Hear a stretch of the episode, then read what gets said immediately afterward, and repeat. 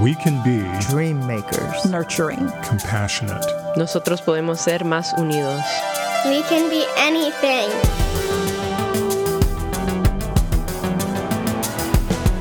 I'm Grant Oliphant.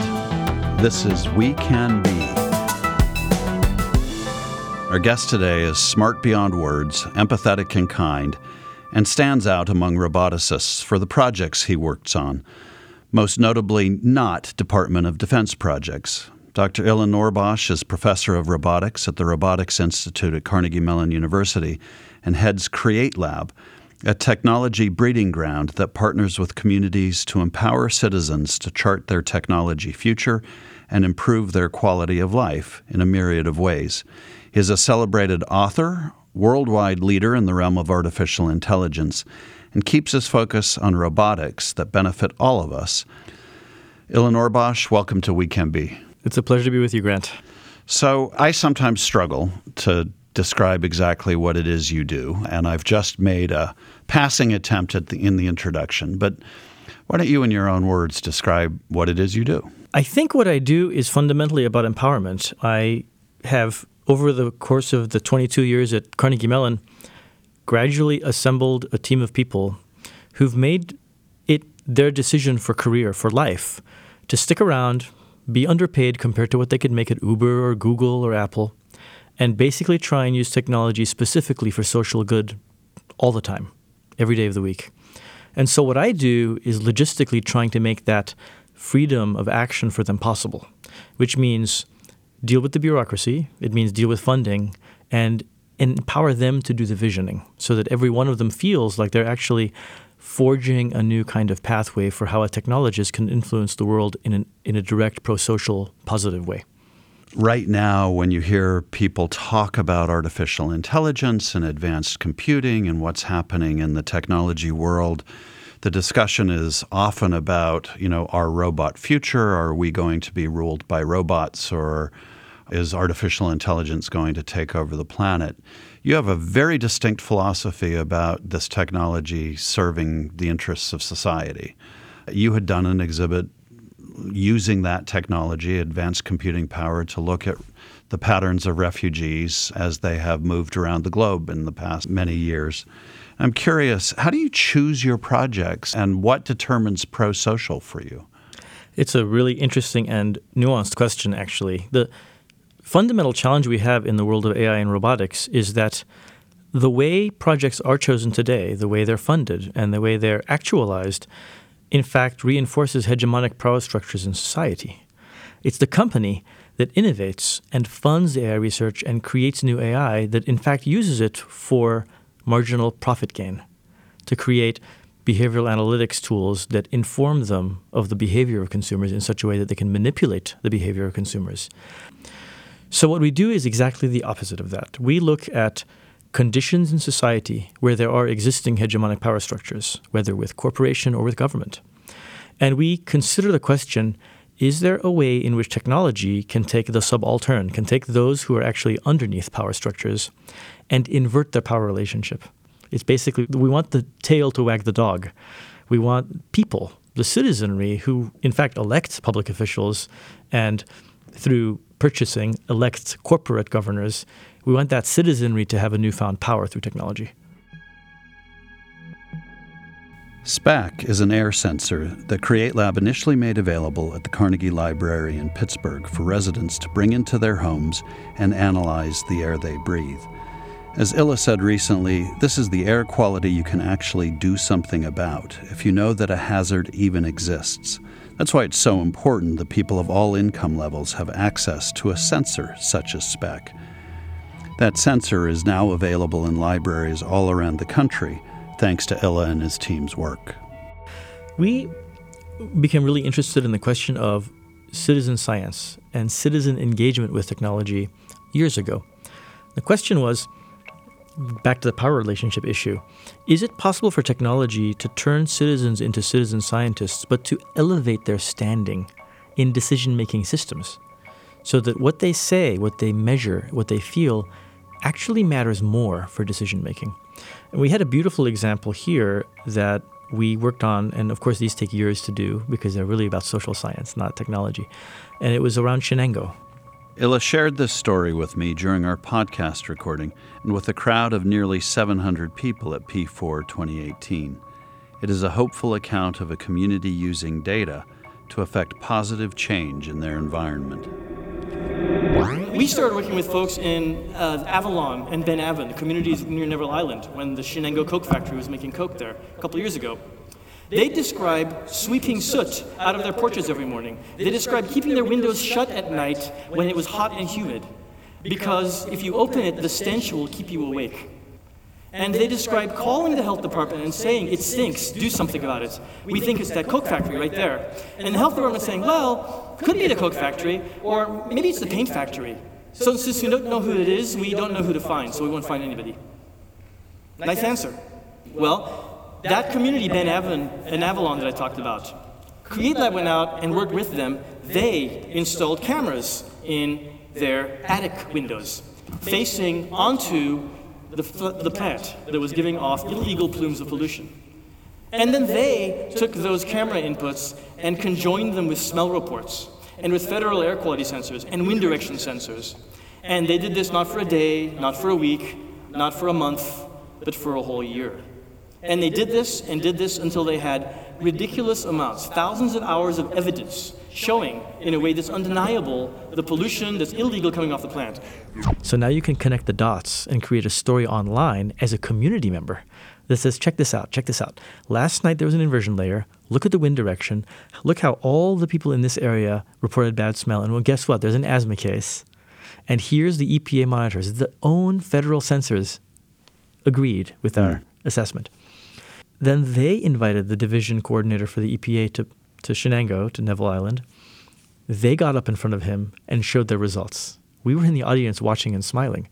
They showed thousands of images of illegal plumes, and he sat there and looked at them. And then he finally got up and said, This is not acceptable. A month and a half later, the plant was closed.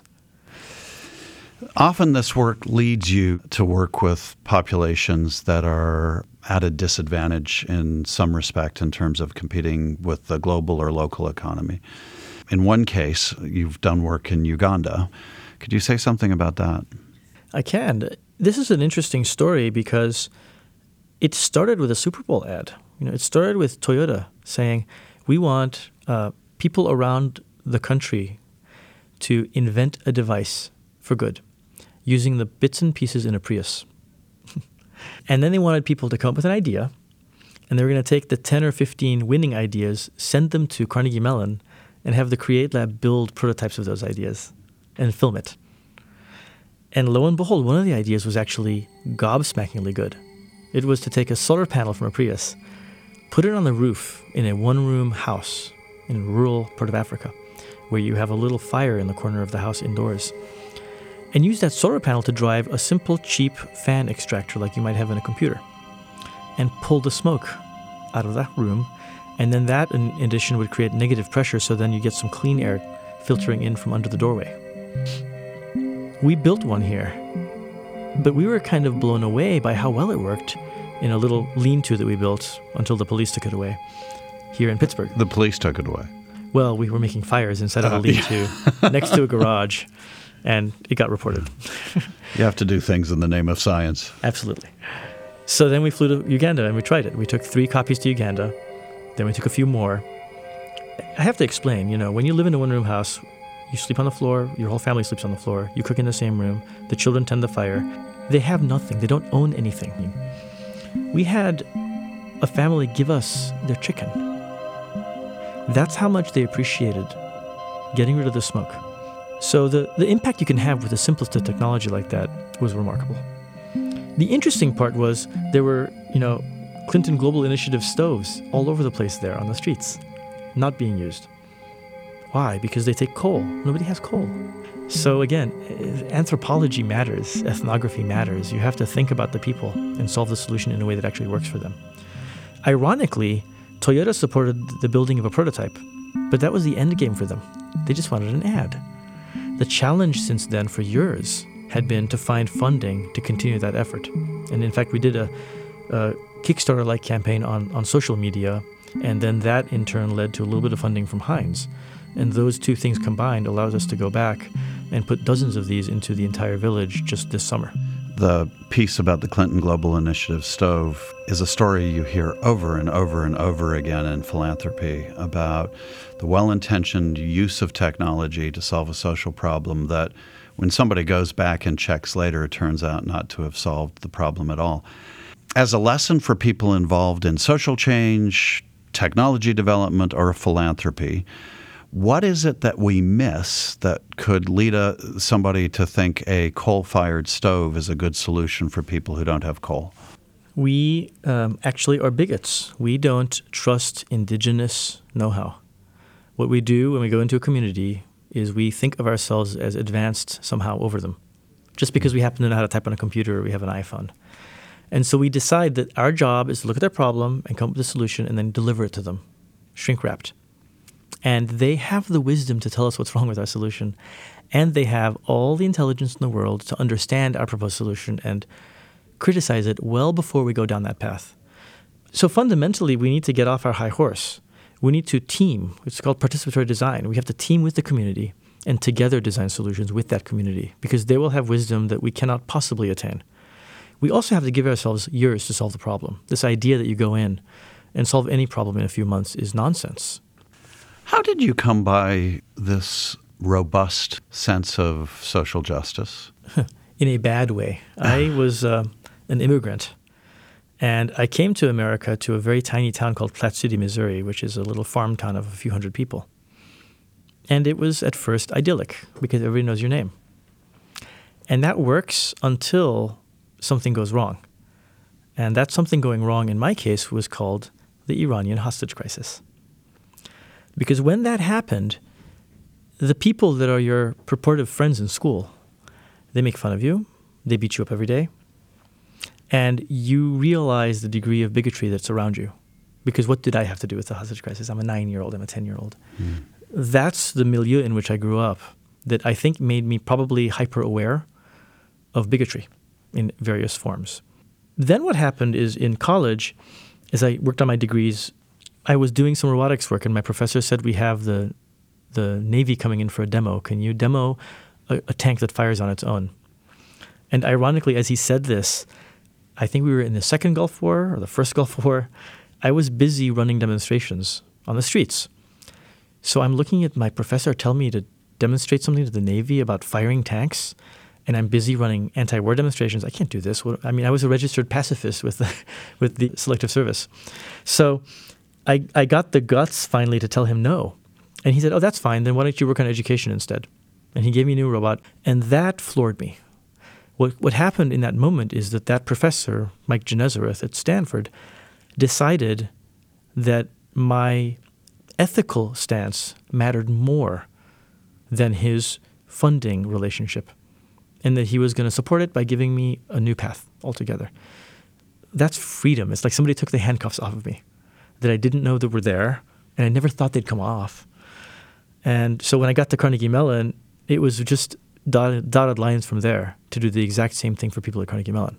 Oh, with the top 16 times running in the Transfers race. Is it true that Herbie the Love Bug played a role somewhere in there?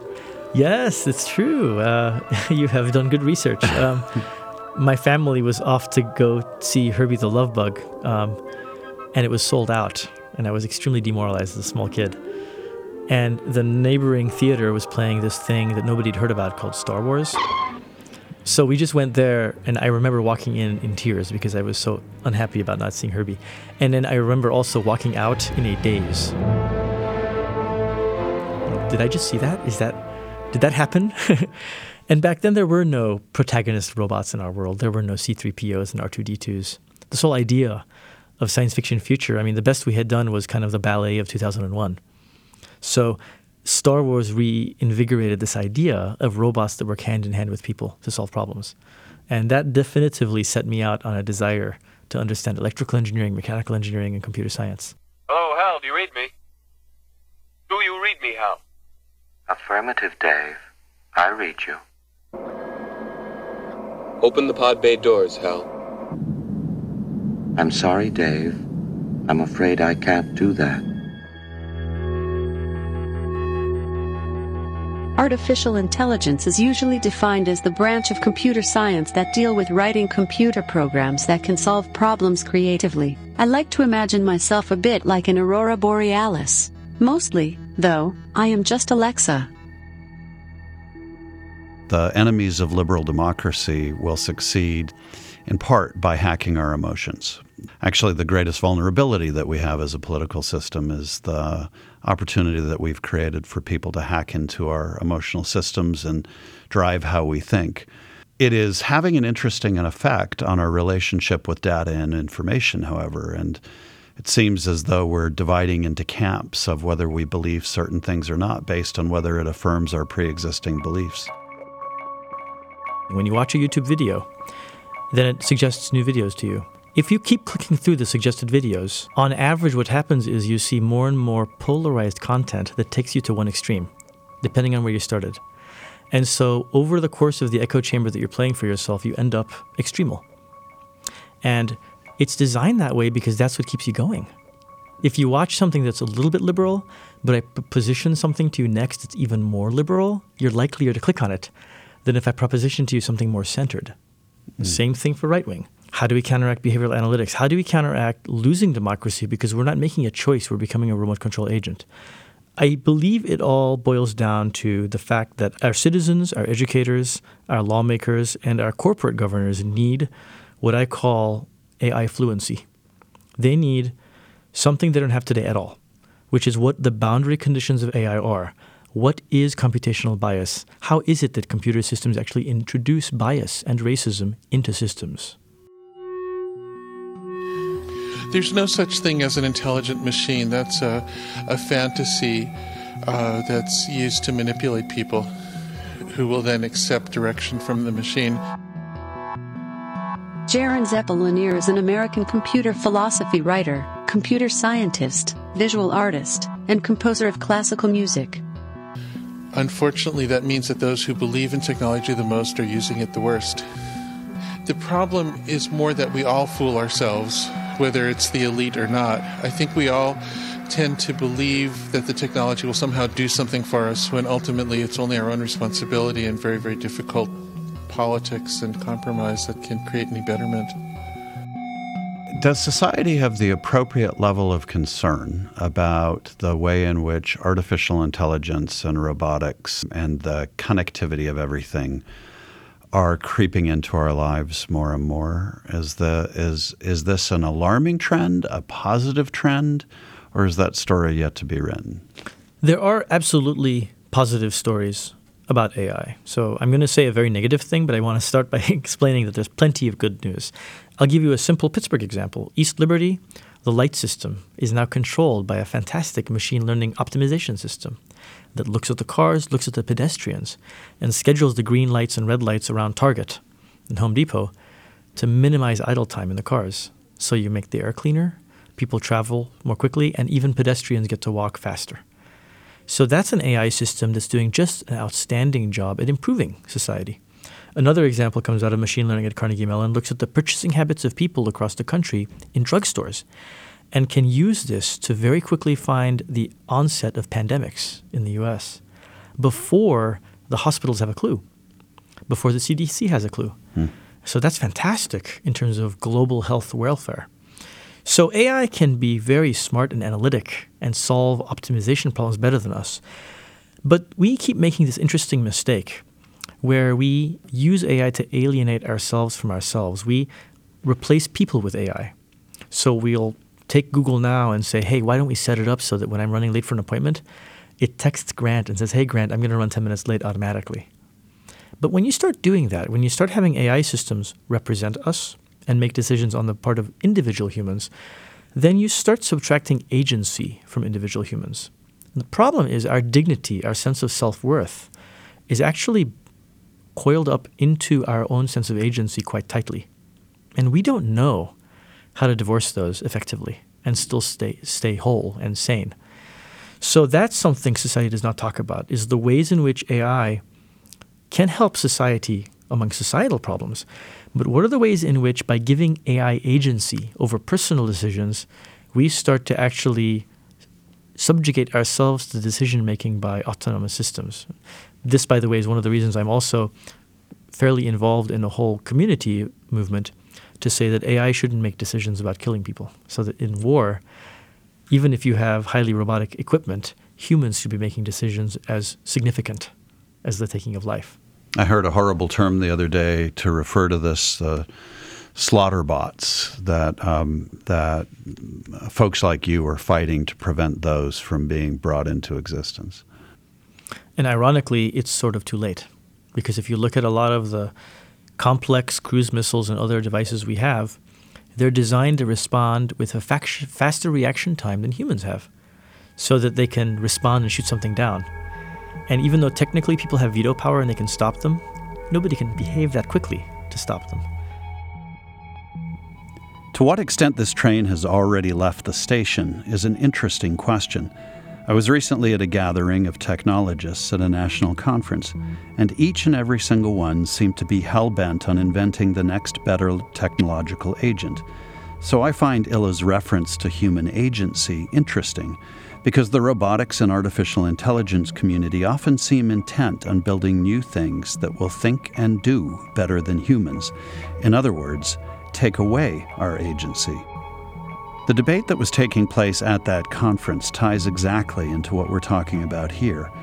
When will we cross the threshold when even the role of managers and programmers and artists will be subsumed by artificial intelligence?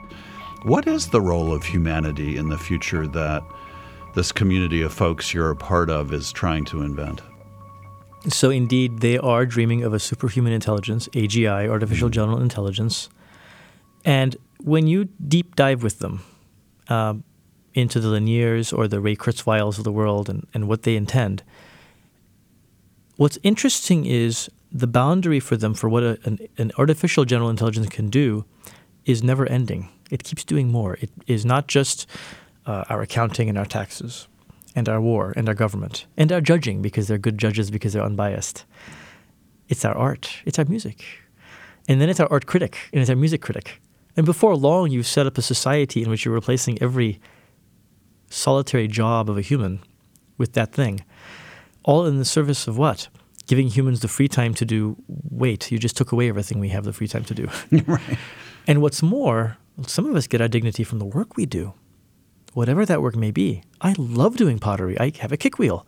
The last thing I want is a robot to use my kick wheel. That would be a disaster for me, but it would be much more productive. so part of it is is that fundamentally they seem to be stuck with what we call techno optimism, the idea that technology will solve our problems. And I've had deep discussions with folks on this where we'll sit down and I'll say, well, we have a fundamental food problem. I mean, you look at 9, 10 billion people, that's not possible to feed that many people with the diet we have today. And they'll say, we just need faster computers. And I'll, I'll go, say, what? And they go, well, when the computers are faster, Illah, they will figure out how to solve the food problem. And then I'll say, okay, but when you say faster computer, the power source you need to speed that computer along uses massive amounts of power, and that's carbon in the air. Too much carbon, climate problem. And they'll say, no, no, no, the faster computer will solve the battery problem. They're going to invent new batteries. I'll say, really?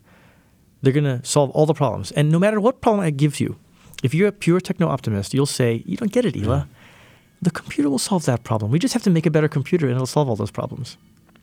The irony in this is the reality that we face is not an existential threat with these computers becoming superhuman.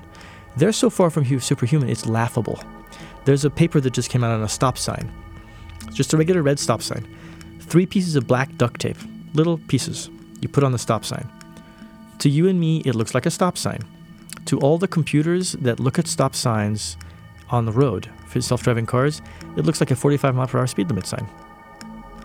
The funny part about computers is they're not human, they're alien. And because they're alien intelligences, the mistakes they make are completely alien too. They have nothing to do with the way we behave. Another fun example you show uh, a, an AI system a picture of some kids playing frisbee on the grass, and it writes a sentence for you explaining the picture. It says, These are children playing frisbee on the grass. So you read that sentence and you go, Wow, that computer is so smart. It knows what's going on. Awesome. And then you say, Actually, it's doing statistics on all those words and sticking them together like that because it's seen that sentence online in concert with pictures that look similar to this picture. That's what it's actually doing. In fact, let's try it out. So you ask the computer, Can a six month old play frisbee? Sorry, I'm not sure about that. I don't know, is its answer. You can ask it, Are frisbees edible? I don't know that one. I don't know. How far do they fly? Sorry. I don't know. it doesn't know anything about playing frisbee. It doesn't even know what a frisbee is. And yet, to us, it looks intelligent. So the thing that we need to grapple with is that AI can do great things for us, but it's not really artificial intelligence. It's alien intelligence. And the ways it makes mistakes will always be alien to us. Doesn't that make it incredibly dangerous? Especially if you put it in charge of something like our power infrastructure or our judging system. And yet, the techno optimists, uh, and I heard more than a few, all seem to say, well, we'll figure out the social and moral implications when we get there. We just have to be smarter. But the technology is coming. We just have to be smarter. But I never heard one suggestion as to how we be smarter. So, what can we do to begin preparing the technological future to have a recognition of the social and moral implications? So, first of all, we have to recognize that innovation does not come from technologists. It comes from, in the best case, an interface between technologists, social scientists, consumers, and humanitarians. We need the humanities to come back into this equation. I mean, we did such a disservice by inventing the phrase STEM and leaving out all the humanities because we made it seem like STEM is the future, when in fact, it's not about science, technology, engineering, math. It's about English and history, about the things that make us human. So, what we need is a design ethic born of technology that says let technology solve the hard problems that it's good at, fine. But let's preserve for humans the most important thing about humanity, which is our social interactions with one another. Let's not subtract that away just because we can. There is a real opportunity as a result of the changes that are happening for us to put powerful new tools into the hands of citizens to make transformative decisions about how they protect themselves, their health, and their communities. But to get there, we will need to focus on how this technology is created with some kind of social conscience, how it is put to use not to kill us or to manipulate us, but to enhance our social structures and community structures and the ideas that give us life.